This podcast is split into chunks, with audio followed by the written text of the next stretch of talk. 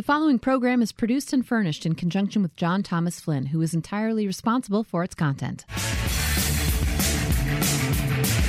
Welcome to Ask the CIO, SLED Edition on Federal News Network. Now your host, John Thomas Flynn. Welcome, everyone. Our guest today is Shawn Riley, Chief Information Officer and Cabinet Secretary of North Dakota. Welcome to Ask the CIO, SLED Edition, our state and local program, Shawn. It's great to have you on the air. It's great to be here. Thanks for having me. Before we get started on your IT issues, plans, and other state priorities, our listeners like to hear a little bit about our guest's background.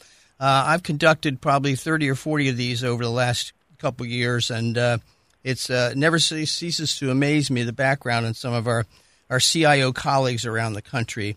Delaware's James Collins was a dental technician in the Air Force.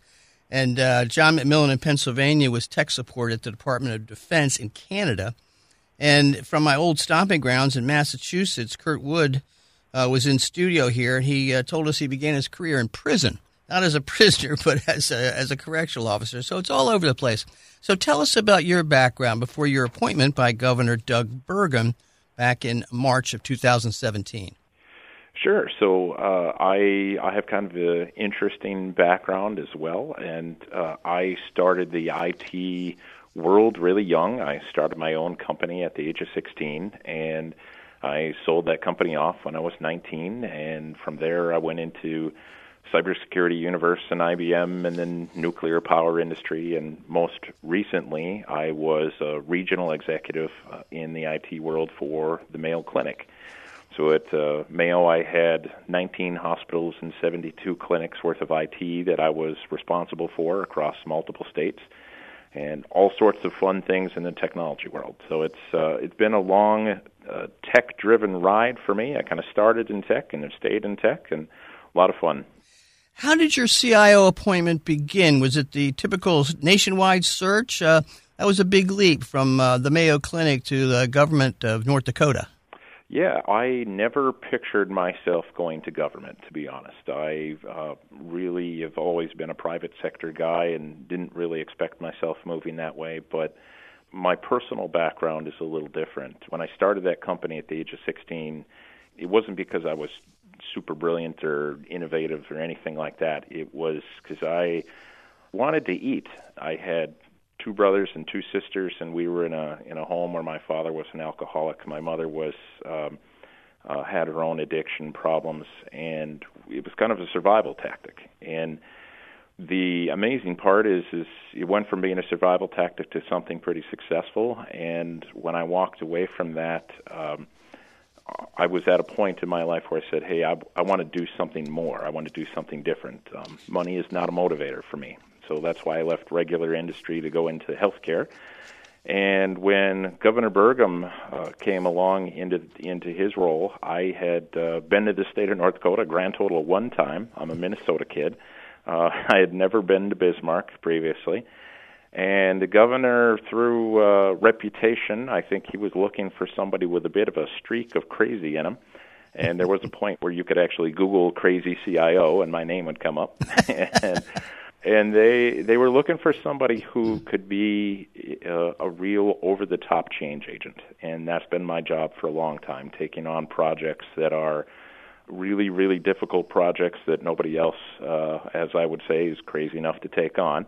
And with that, I think Governor Burgum was kind of attracted to my record. They reached out. I applied for the job, and they brought me on board. And it was a great, great conversation with him. He asked me to come up, sit down with him in the middle of legislative session. And if anybody knows Governor Burgum, he's the guy who got kicked out of the Senate for wearing jeans. And I walk into the interview, and he's got this little round table in his office, and he rolls this purple yoga ball up to the table. He sits down on it wearing jeans and a blue coat, and just starts telling me about all the ways that we could really use technology to help people. And he truly, really believes in his heart that we can use technology to make the lives of people better. And after 2 hours of that conversation, I said, cool, I'm in. and been here ever since. Uh-huh. And was it a search firm that identified you? Is that how it came about? So Governor has his own team that works through those processes, and they I think he also, being an IT guy himself and being very, very well connected across the world, he had connections that just make references and brought us all together. Uh-huh. That's interesting, and obviously we're going to get into that a little more deeply. It's always nice to have an executive champion or sponsor, if you will, your boss who believes in technology and what it can be used for, because that's certainly not always the case across the board, as I've learned personally and professionally. Tell us about your office information technology department. How is it situated on the organization chart? I think you answered that for me when you introduced yourself with your title about cabinet secretary, because I wasn't sure. Tell us more about the organization.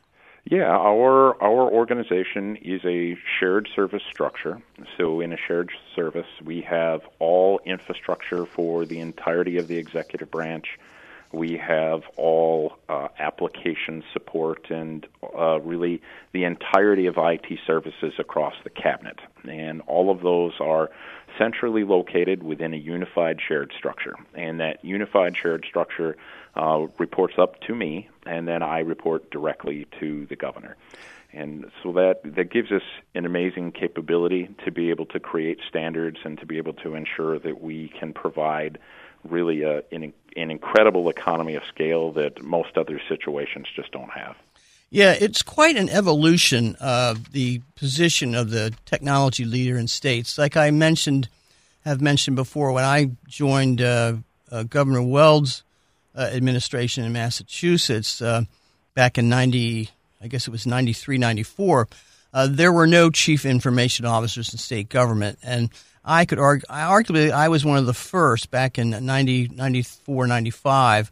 And now, according to Doug Robinson, our friend over at NASCIO, he tells me that every single CIO in the state is now appointed by the governor, and a good dozen or more, and increasing every election, are members of the cabinet like yourself. So I keep telling Doug, well, you're going to have to change the name of the NASCIO again. It used to be NASCIR, then NASCIOs, and maybe it'll be secretaries, cabinet secretaries. I think that's the future, and I think that we're going to talk a little bit about that, how I think that makes your job a lot easier than it is in the olden days when maybe the CIO just had a policy responsibility and was two or three levels below the rest of the cabinet. Tell us about your organization from a budget standpoint, your staff and leadership, et cetera. I guess, as I read, you're on a biannual basis, about a $14, $15 billion budget for 2 years. Yeah, so the state of North Dakota is certainly one of the smaller states, but we are in an exceptionally positive fiscal position between our agriculture and our commodity world. The state here is the second largest energy producer in the nation. There's a huge agricultural base here. There's 16 different grains that North Dakota is the primary producer across the country. And that's really put this state in a hugely positive fiscal position. So from an IT standpoint, I think there's an evolution of thinking that's moving here. And this really comes from a combination of a new governor and new team around him. But people are starting to believe that investment in technology actually can save money.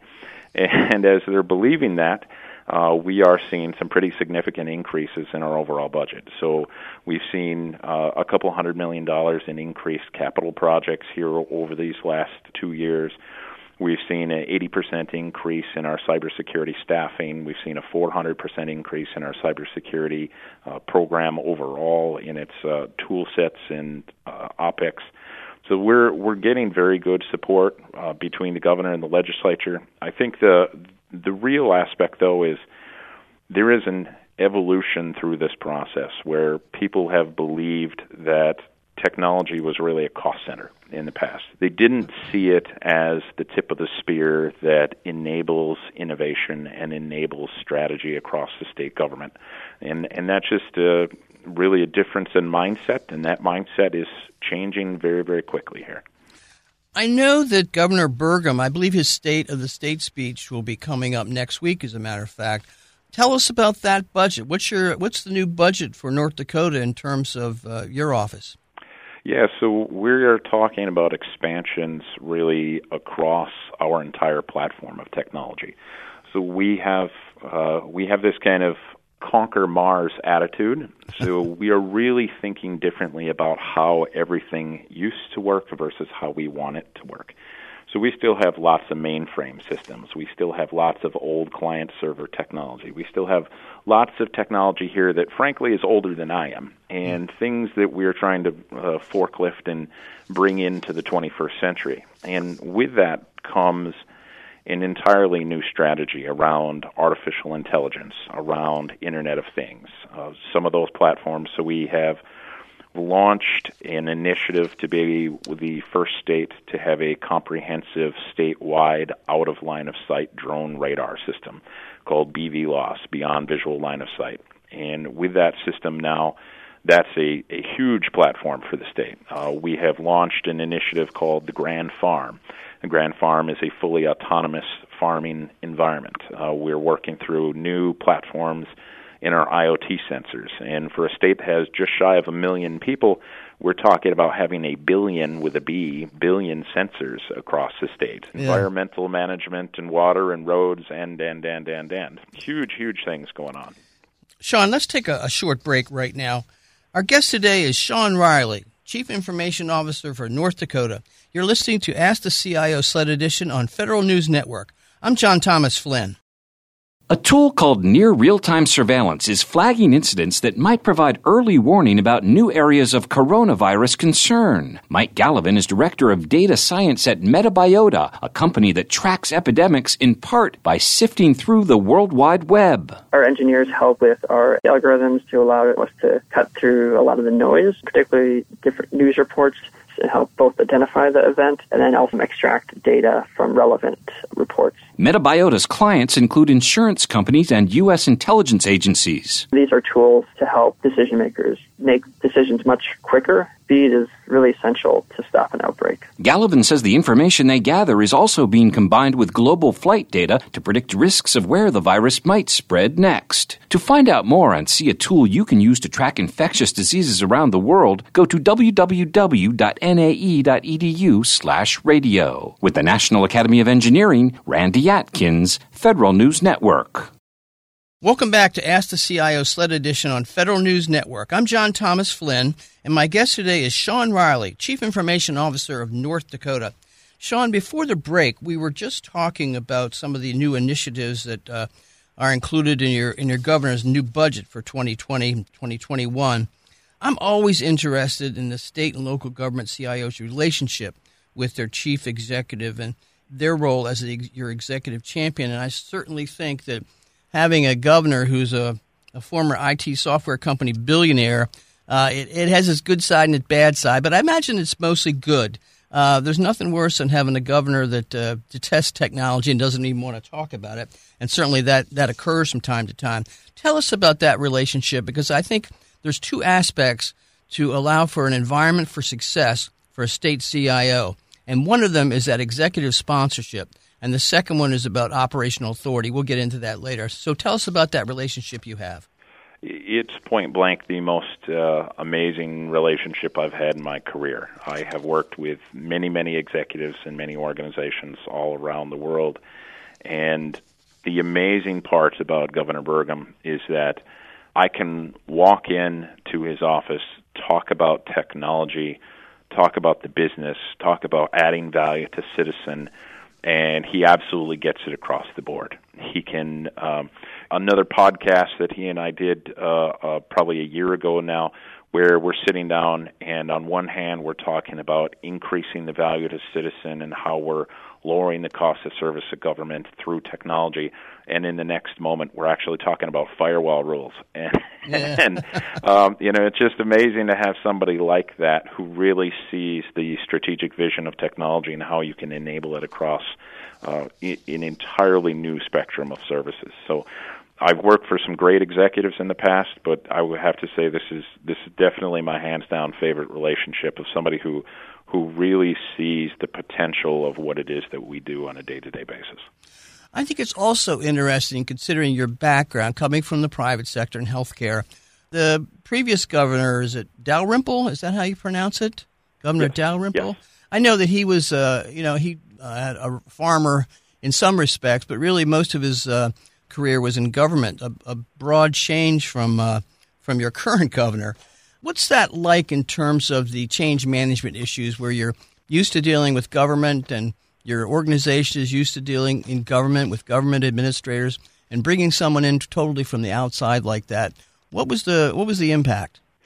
Yeah, I think the first thing that people have to realize is that business is still a business, right? And whether it's government or whether it's private sector, there's much more that's similar than there is that's different. Now, that being said, the differences do make private sector people kind of chew on their hands a little bit. They do look around and go, wait a minute, how does procurement work? Wait a minute, how does your finances work? That is one thing that is kind of unique to government, is that the methods of working money internally for expenditures is considerably different than the private sector. That being said, I think there's a bit of adoption that everybody has to come together, and as long as folks have an open mind, are thinking in a growth mindset, saying what is possible, and sit down and actually have a conversation, they absolutely can figure out how we can make things better across the board. And the private sector people started understanding those issues that are very real for government, and the government people start realizing that maybe not everything is so cut and dry, and there are opportunities to think differently. And it's an evolution. I've had this with my own team. My team was all long-term government folks, and many of my new executives here over the last 2 years are all private sector people. They've all gone through that same kind of grieving and adoption period, and as they go through that, it's growth. They realize, it's growth, Shawn. Growth. It is. It's growth. But it's, you know, we all have to realize that nobody goes to work in the morning saying, "Hey, I'm going to make a dumb decision." Right? They go to work in the morning. They make the best decision they can with the information they have and the resources they have available. And what the leaders coming in to this environment have to realize is that people made the best decision they could. But we can reevaluate that decision, and that's where the legacy team, the older guard legacy team, seems to believe that, wait, this decision was made back in 1978, it can't be reevaluated. What absolutely can. And the new team coming in has to realize that when that decision was made, it was an excellent decision, but times have changed, and it's okay. So it's a little bit of movement on both sides really coming to a center, and it's giving us a really cohesive organization that's been very, very nimble. We've been able to get a lot of things done in 2 years' time that, frankly, people just look at me and their eyebrows go up and they go, wow, that's impressive. So it's some great things that we've been able to move forward. You know, back to your governor for a second, your relationship, that sounds just so interesting and so provocative in many ways and helpful in your job, but he sounds like a real interesting character. I know one thing that jumped out at me when I was looking into North Dakota and his election, I mean, he was never involved in politics before in his life, but what was really interesting is he used to be a chimney sweep, I guess, and when he applied to graduate school, there was a photo circulating somewhere that showed him with his wares, and it actually found its way to the application review group at Stanford, and they said, hey, there's a chimney sweep from North Dakota who's applied. So it helped him get into Stanford graduate school, where, of course, he met Ballmer. Tell us a little bit more about that story. Yeah, I mean, it's kind of an amazing story, I think. It just goes to show you that anyone can become anything as long as they apply themselves to it. There's this whole aspect of applying a growth mindset, not putting yourself in a box, believing in the impossible, believing that there is no such thing as impossible. And Governor Burgum's really that guy. He really is. And he grew up in a town of just a couple hundred people, and this little town out in the prairie with maybe 6 trees in the whole town, and a few hundred people. And he moved up in the world by remembering that there is no box. And he goes into NDSU and does college there. And yes, as a chimney sweep with this great picture where he's sooted all the way through his body. And his folks at Stanford see that, and they say, hey, let's bring him in. He ends up going to graduate school in Stanford and meeting world-renowned people like the Bill Gates and the Steve Ballmers of the world, and just continuing to believe that he could absolutely do something. He starts the company, Great Plains Software, which he based here in Fargo, North Dakota, and ultimately became a multi-billion-dollar organization, which was merged into Microsoft. And it's been an amazing conversation with this team, learning about them, because for me, I'd never met Governor Burgum before he actually did the interview. I'd never met any of his team, and coming in for these 2 years and really building this relationship has been very impressive. Mm-hmm. He, besides himself, he's also brought other executives that he's worked with here into this team, and it's an amazing group that's really made up of senior executives from the IT world, from really across the entire industry. I had on our show recently one of the CIOs, Joshua Spence, and he was in the National Guard for 20 years before he became CIO. And I asked him the same question I'm going to ask you. You were in the healthcare for about 15 years, in healthcare IT. That experience, I'm sure, has affected your role as state CIO. Tell us about that. Yeah, absolutely. So healthcare is, in reality, it's just government light. It's one of the things I learned at Mayo Clinic, for instance, one of my jobs was to merge 12 different medical centers, and one of the projects I had. And these medical centers were all Mayo Clinic environments, all owned by Mayo, but they were completely autonomous from each other. They had their own board of trustees, their own board of directors, their own CEOs, et cetera, et cetera. And what I very quickly learned is that the model in healthcare, and this isn't just massive tertiary quaternary centers like Mayo, but the model is to be very, very consensus-driven, and that model is to be, frankly, extraordinarily decentralized when it comes to their governance. And I didn't expect government to be like that. I expected government to be much more uniform. But when I started working here, my running line is it's not really the state of North Dakota. It's more like the United Nations of North Dakota. And you got 57 different executive branch agencies that are completely independent from each other, and nobody really has to take any direction from anybody else unless they feel like it. Mm. And then you get to the legislative branch and judicial, and then all the other forms of government throughout the state with cities, counties, K-12, higher ed, et cetera, et cetera. Healthcare really helped prepare me for that, frankly. Had I come from some of my previous IT roles, it would have felt extraordinarily foreign. Yeah. It felt really, really similar to healthcare. Shawn, with that, we're going to have to conclude our program today. I want to thank our guest, Shawn Riley, Chief Information Officer and Cabinet Secretary in North Dakota. Shawn, thanks for taking the time to be with us. No, absolutely. I'm very, very happy to be asked to be on the program, and thank you very much for the invitation. Sure. And I want to thank all of you for listening. Content from this state and local program, which also includes curated news and original articles by yours truly and other more esteemed authors, is part of the recently expanded AskTheCIO.com. Hope you can join us again each Thursday at 11 a.m. Eastern Time, or listen to a podcast afterwards. Until then, bye for now. I'm John Thomas Flynn. You've been listening to Ask the CIO, SLED Edition with John Thomas Flynn on Federal News Network. Tune in Thursday mornings at 11 or subscribe to this show on iTunes or Podcast One.